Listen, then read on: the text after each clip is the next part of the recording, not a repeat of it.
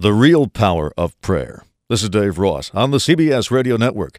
The governor of Georgia prayed for rain yesterday, and of course, the atheists criticized him. The government needs to take action, not call prayer meetings. Let the churches call prayer meetings. But wait a minute. Listen to what the governor said. Our Father, as we come before you today, we acknowledge that we are needy. It was not just a prayer, it was a confession. To quote the governor, we acknowledge our wastefulness, we acknowledge that we haven't done the things we need to do. And from the Reverend Gil Watson, we have not been good stewards of our land. Wow, that's some serious truth telling. Because people who believe in God understand that He wants us to acknowledge the truth before He acts. Now, there is still nothing in the forecast that will end the drought. So, if yesterday's prayer session doesn't work, what does it mean? Well, perhaps God is waiting for a little more truth.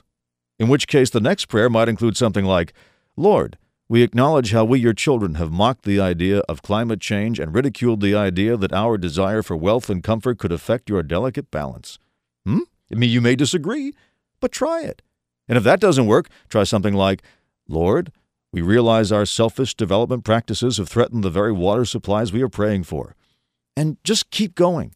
Keep telling God the truth until the drought finally ends. Because you see, that's the real power of prayer that it gets you to proclaim the truth loudly enough that even the people doing the praying can hear it. Now, this. This is Dave Ross on the web at daveross.com.